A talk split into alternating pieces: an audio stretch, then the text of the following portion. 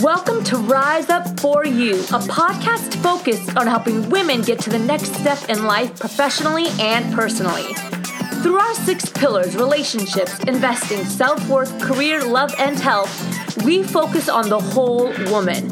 With interviews from global experts, teachers, authors, and more, we provide you with real strategy and tips that you can start implementing today in your career, relationships, and so much more. We are all about educating and empowering you to become your best self. And now, your host, Natalina. Hi, everyone. Welcome to Rise Up For You. This is your host, Natalina. Thank you so much for joining us today. We're going to be speaking with Eldonna Lewis Fernandez on the art of negotiation. This is an episode you do not want to miss. She is the CEO of Dynamic Vision International. She dispenses leadership, negotiation, and communication training to corporate clients and small businesses. She's pretty amazing. After retiring from the Air Force, Eldonna has spent years working with the U.S. Navy on the F 18 radar programs, with Sparta and Parsons on satellite launch programs for space and missile systems. I mean, she has done some incredible work and she has negotiated her way through many things in life. And she's to talk with us about how to think like a negotiator. This episode is for all and everyone and can relate in your personal and your professional life. Rise up for you and enjoy this episode. Eldonna, thank you so much for joining us today here on the Rise Up For You podcast. Such an honor to have you on the show. We always like to start off the episode by letting the audience get to know our guests. So, can you tell us about yourself and what it is that you do? Uh, well, I, am th- first. Thanks for having me. I uh, love to do things like this, and uh, excited to be here. Uh, well, I'm I'm a retired Air Force veteran. I spent 23 years in the U.S. Uh, Air Force, and I was a contracts manager and negotiator. Uh, retired from the Air Force, and then went to work for defense contractors and did contracts negotiation on the other side of the table, and so I've got a lot of years of experience negotiating contracts, traveled all over the world and uh, negotiated in many different countries. So I started teaching people how to think like a negotiator, wrote the book on Think Like a Negotiator, and it's basically how to uh, ask for exactly what you want and get it every time by thinking like a negotiator. So I'm a speaker, trainer, uh, I do some consulting and coaching as well. Okay, so this is this is pretty cool because we actually haven't had this on our show yet. Um, so I'd like to hear a little bit more about the journey, um, you know, about your service. Thank you so much for that as well. Um, and love to hear kind of uh, how it started, how it began, how it got you to that point, and, and then we can roll from there. Well, I had a pretty rough childhood. I was uh, had two alcoholic parents, and my mother died when I was young, when I was twelve, of alcoholism. And you know, I, my father father basically shut off after she died. I was kind of heading down the wrong path, uh, dropped out of high school, running with the wrong crowd. And uh, I don't know, something inside me said, you can have something different than this. This doesn't need to be your life. So I got my GED, saw a commercial that said Air Force, great way of life. And I decided to join the Air Force because I thought it would be an adventure and a way for me to uh, get a college degree. I now have two associates and a bachelor's degree. And um, you know, I've overcome a lot in my life. So um, that that also took me on a path of uh, you know making a lot of bad choices in relationships because of what I saw as an example in relationships. So I I did make a lot of bad choices early in my life. Have two beautiful kids, but um, I had to do a lot of work on myself to really learn how to love who I am. Mean, there is that that uh, saying or scripture that says love your neighbor as yourself and you can't really do that if you don't love yourself. So in order to give love you have to love who you are and i i had to do a lot of work so the person i saw in the mirror i could say i love you you're cool.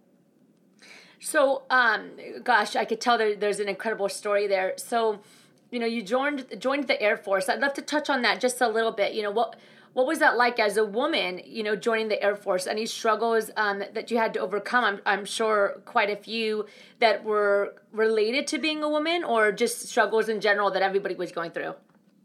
Oh, well, no. When I came in the Air Force, it was 8% women. Eight. Like 8%. Today it's about probably 16% or more, maybe 20%, depending on which service that you're in. But uh, the, when I joined, so the, you got you got a number for your they called it a flight, your unit that you went into in basic training. And because there were so few women, we had a W in front of our our number. So I came in, in as W072, meaning the 72nd group of women that were coming into basic training uh, like that. So it, I did have a lot of struggles, but it was interesting because I never got raised to understand that. I didn't understand it till later. A lot of the things I was experiencing was was basically being brushed off because I was a woman. I was harassed. I was assaulted in the military, unfortunately. But um, you know, and I so I experienced a lot of uphill battles of things that oh well you can't do that because you're a woman. Learned how to ride a Harley when I was in the military. Got told I couldn't do that either because I was a woman. So it was kind of one of those really you're going to tell me I can't do that? Guess what? I'm going to show you exactly what I can do and more. I made it to the rank of master sergeant, and um, that I probably could have gone farther, but I deployed to the Middle East after 9 11 and decided that I'd kind of had enough of that. So after 23 years, I decided to uh, give the civilian world a try. Wow. Um, gosh, you have such an incredible story, and, I, and I'm sure that the you know the the women and men that are listening are already empowered about what you're saying. I'd love to um, you know it, it's it's interesting because we we have these conversations and there's people that have gone through you know tough times as yourself that can't overcome it. They don't rise above it. So what was it within you that when somebody said you can't do this or being a woman in the air force where you were like screw you i'm going to do it anyways like wh- where did that come from do you feel I have some kind of tenacity deep down inside me. I mean, I bet early on in my life, I mean, my mother left me in a store when I was five, and she was very abusive and mean and nasty to me uh, up until she died. It, it, was because of the disease of alcoholism that made her that way. And my father didn't know what to do with me. And I, I don't know. Nobody ever really taught me that. Oh, okay, you can't do this so I, I never really thought, okay, I'm going in the military and I'm going to face a lot of stuff because I'm a woman because nobody ever set me up for that. So I guess I was probably a little naive to that fact. So I just was kind of like, oh, whatever. But looking back on some things, I got passed over for jobs because I was a woman. I got uh, put into certain situations or, or didn't get certain situations because I was a woman. As somebody in the Air Force, you know, you get a lot of awards and, and things for uh, your outstanding service and such. And and while I got a lot of that, somewhere inside me, I really didn't believe that. I, sometimes I thought they were just giving those things to me. I still had limiting beliefs about myself, but I would dust myself off and just keep on going anyway. It's some sort of tenacity down inside of me. Um, I guess because I had to be a survivor, I had to survive my childhood, which I always like to say I'm a victor over versus the survivor of. But while I was in it, I was surviving it um, I've had victory over that because of the work I've done on myself. But it's just, um, I always had to row my own boat, so to speak, because my mother was an alcoholic as far back as I could remember, and my father was checked out, and I was an only child. I had an older sister who didn't live with us; she was 13 years older. So by the time I was that age, she wasn't living; she never lived with us, and um, I just had to figure it out on my own. So I did. Do you think it's more of, um, do you think maybe one of the common denominators, and, and again, I'm just um, asking, is maybe the fact that you were a survivor? Like you, at a young age, you had kind of had to fend for yourself. You, and uh, by the time you got to the Air Force, it was just kind of a natural thing for you. Oh yeah, definitely, because I pretty much had to just roll with my life the way it was and keep on just keep on going. And I got knocked down a lot, but I would dust myself off and keep on going because it's kind of like if I stopped, then there's nobody there to take care of me. My father died when I was 22. So I joined the Air Force when I was 19. My father died when I was 22. I had lost touch with my sister when I was 15 and the rest of my family. So I had nobody to fall back on but myself. So I think it was just a matter of if I don't do it, uh, nobody else will. I just have to keep on moving. Absolutely. Um, Eldonna, I want to talk a little bit. You know, you mentioned earlier that you wrote a book called um, The Art of Negotiation, and this is kind of a, an expertise for you. When specifically did you realize that, you know, you were good at this skill? And obviously, it's a skill that many of us want to master. Was there a specific time in the Air Force that, um, you know, you had to use this art of negotiation, or was it just like compilation of your experiences? Well, my job in the Air Force was called contract specialist. So I managed contracts and I had to negotiate contracts. And then I was a supervisor, so you have to negotiate with subordinates and superiors. And in the military, it's all about negotiation and maneuvering and things like that. When I was deployed, it was a definite negotiation.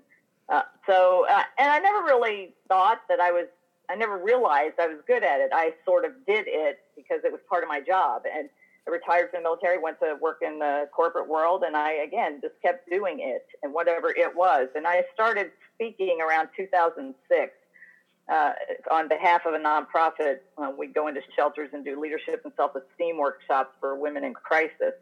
And I started sharing basic motivational things, kind of how I had worked on myself because I had started working on myself uh, probably after I got out of the military, really started significantly doing some work on my mindset, my attitude, and healing from all the stuff from my past. And I, uh, I started helping people, doing a little consulting here and there, helping writing letters for people, dispute letters to get money back or to resolve situations. It's a natural thing for me. And one of my friends who's a business strategist said, "Why aren't you teaching this stuff?" I'm like, "What? Does somebody want to learn this? What? It's so natural to me. I didn't even think about it. But really, negotiation is a skill that we need, whether it's uh, personal or professional. I always say whether it's a multi-million dollar deal, how to get your kids to do their homework, or where to meet for dinner. We are negotiating every day. Our life is riddled with negotiation. We don't even realize it. So I was encouraged to write a book, and I wrote Think Like a Negotiator 50 Ways to Create Win Win Results by Understanding the Pitfalls to Avoid, and started doing speaking and training on negotiation. I've helped a lot of people uh, become good negotiators. I'd love to. Uh, 50 tips is a lot, and we definitely won't uh, dive into that in the episode. And uh, we obviously we want to encourage the listeners as well to uh, check out your book. But I'd love to hear from you, um, maybe a handful of tips or, or the most important ones, in your opinion, that uh, can really help us jumpstart this uh, art of negotiation and the skill. Well, thinking like a negotiator starts with owning your power. You have to own your power and decide, okay, I don't like what's happening here, this isn't right, or I need to step up for this, or I'm getting ready to go forward and either negotiate a salary or a business deal, or with my teenager, or with my partner, or my spouse, or whoever.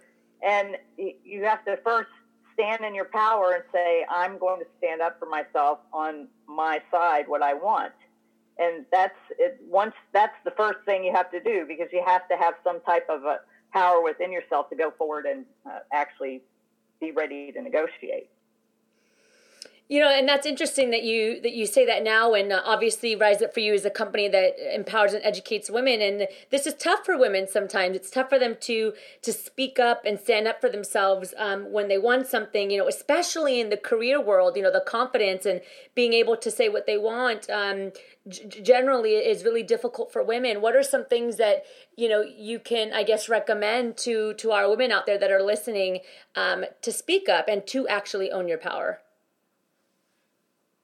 Yeah, the, the other thing, like a negotiator strategies, is to ask for exactly what you want. And like you're saying, uh, there's been research done that say women don't ask.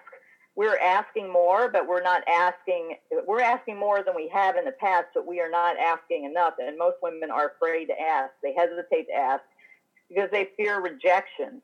So, what I usually tell people to do to train themselves in negotiation is to go out to a yard sale, a thrift shop, a swap meet. And if you're scared to do it, it's a low risk, high value, low cost environment to do negotiation. You put five bucks in your pocket and you head out to a yard sale. You find some little tchotchke thing you want, and you ask them how much they want for it.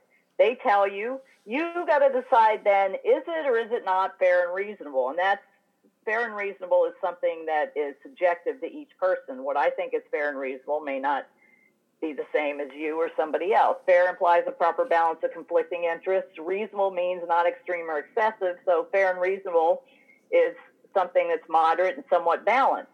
So once you've decided, ah, this isn't fair and reasonable, say it's like two, a $2 item. Offer them a dollar. All they can say is no. And if you feel, uh, if you feel that anxiousness about asking, you definitely need to do that you can't flip a light switch to become an expert. The only way to do it is to actually get out there and do it. And going to a yard sale or a swap meet or something where people expect to negotiate with just a few dollars, if you screw it up, so what? You at least you've asked. It's just the whole thing about you have to get out there and ask in order to get the confidence and build that confidence towards owning your power more and more. Hmm. That's a really good idea. Just something small, like you said, low risk, you know, bargain, garage sale, whatnot, and and do the ask. Um, once you get past the ask, then where do you go from there? Let's say they say yes, or they come back with another negotiation. You just keep going. When do you know when it is to stop or back down? Well, so before you go into a negotiation, you have to prepare in advance. And preparing in advance could be on a, a more detailed negotiation or contract or bid or whatever, where you're charting out costs and things like that. I bid on a lot of big government contracts and I have spreadsheets and all this, and I'm I'm haggling with myself over costs and figuring out what I'm going to offer. But for something like a yard sale, you look at it, you decide in advance what your bottom line is. Okay, I'm not going to pay more than a dollar for this. And then you decide that with yourself. So then you know your walk away point. If they say $2, I wouldn't say a dollar because they may come back up to a dollar fifty. I might say fifty cents. If they take it, great. If they if not, they may come up to a dollar, and you've gone with what you think is fair and reasonable. If they don't come to uh, within what you think is fair and reasonable, you're willing to walk away, but you decide that up front. You prepare in advance, and you decide that up front. So you don't get caught up in the emotion of it because as women sometimes we get oh i really want this. No you have to decide your walk away point in advance. So okay i'm not going to pay more than a dollar for this. They want two dollars. I'm going to offer them maybe 50 cents. If they come up to a dollar i'll give them a dollar. If they stay at 50 cents that's great that's more than i expected but i'm not paying more than a dollar. Hey can, can i offer you a dollar? No. Okay thank you turn and walk, away. Don't give them two dollars. And the, it, it may seem silly because it's a small little yard sale, but these strategies and the, this experience and the confidence that you get at the lower level translates over into the bigger level and the bigger deals. I didn't start negotiating uh, multi-million dollar contracts in my first year in the military. I was working in the follow-up session, section where I was negotiating new delivery dates on delinquent purchase orders. But those skills there translated over into the bigger contracts when I had more experience. I mean, I had a $104 million aircraft maintenance contract that I was working on uh, at one point. So it, it you start small, but the experience at the small level carries over to the bigger level and helps you to be more confident in every negotiation. Mm, I love that. That, eh, like you said, it, it sounds small, but exactly what you said. You know, um, having your bottom line, being prepared ahead of time. Those are those are strategies that that will work in really any area, whether it's your personal or professional life. Thank you so much for joining us. Um, I want to jump into the power section of the episode. Can you tell us one book that you've read that's had a massive impact on your life that you would recommend to us? Well, I mean, for me, and it's not so much from a, a religious standpoint, even though I am a Christian, but the Bible is, to me, that book that has plenty of life skill things in there. One of my favorite passages is the power of life and death is in the tongue if we just uh, consider that, maybe there'd be less anger in the world today. Hmm. And what's one value that you have always stuck by throughout your journey? Something non negotiable? Integrity first. And um, it's actually an Air Force core value. And here at Rise Up For You, we always like to ask, you know, if you can leave the world with one final message, we call it the golden nugget, what would that be for you? Well, I always say the power is in the work. if you do the work, you'll have the power to achieve whatever you want to achieve in life. I love that. I love that statement. And lastly, um, as you know, we're Rise Up For You. That's the company, that's the podcast. When you hear that phrase, Rise Up For You, what sparks in you? Anything ignite? Well, rise up for me, that's like within myself rising up so I can go do what I'm called to do in the world. Thank you again so much for joining us. How do we support you and how do we stay connected to you? Well, you can find me anywhere on social media, Eldonna Lewis Fernandez, uh, at Eldonna F on Instagram and Twitter, Eldonna Lewis Fernandez on Facebook and LinkedIn. Uh, my website, eldonnaLewisFernandez.com. If you want a free report on the top 10 everyday negotiations you don't realize you already do, you can go to TLN, think like a negotiator, TLNreport.com and grab that free report. There's some great information there about basics about negotiation and 10 things that you don't realize that you're doing probably today. Wonderful. Uh, Eldonna, thank you again so much for joining us. Short conversation. We'll definitely have to have you back. Yes, thanks so much for having me. Thank you for joining us today. If you enjoyed this podcast, please share it and pass it on to your friends and family. You know, the podcast is just one way that we reach our community members. If you go to our website, www.riseupforyou.com, you will see articles written from contributors from around the world, webinars, live events for you to attend. But you know, we also have a huge online resource center full of information that you can access absolutely free. And you know, one of my favorite sections is the Unstoppable Confidence Toolbox that's full of practices and ways to help you build confidence so that you can overcome any doubt that's consistently getting in your way. It's actually pretty cool. I mean, there's PDFs, there's articles, there's exercises, there's so much for you to take hold of and really help you get to the next step.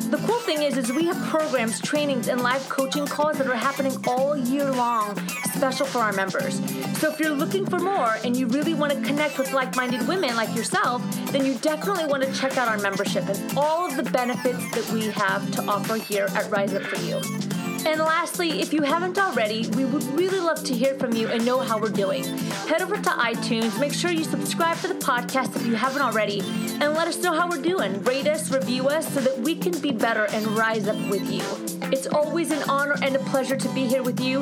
Rise up for you, be better today than yesterday, and prepare for a greater tomorrow.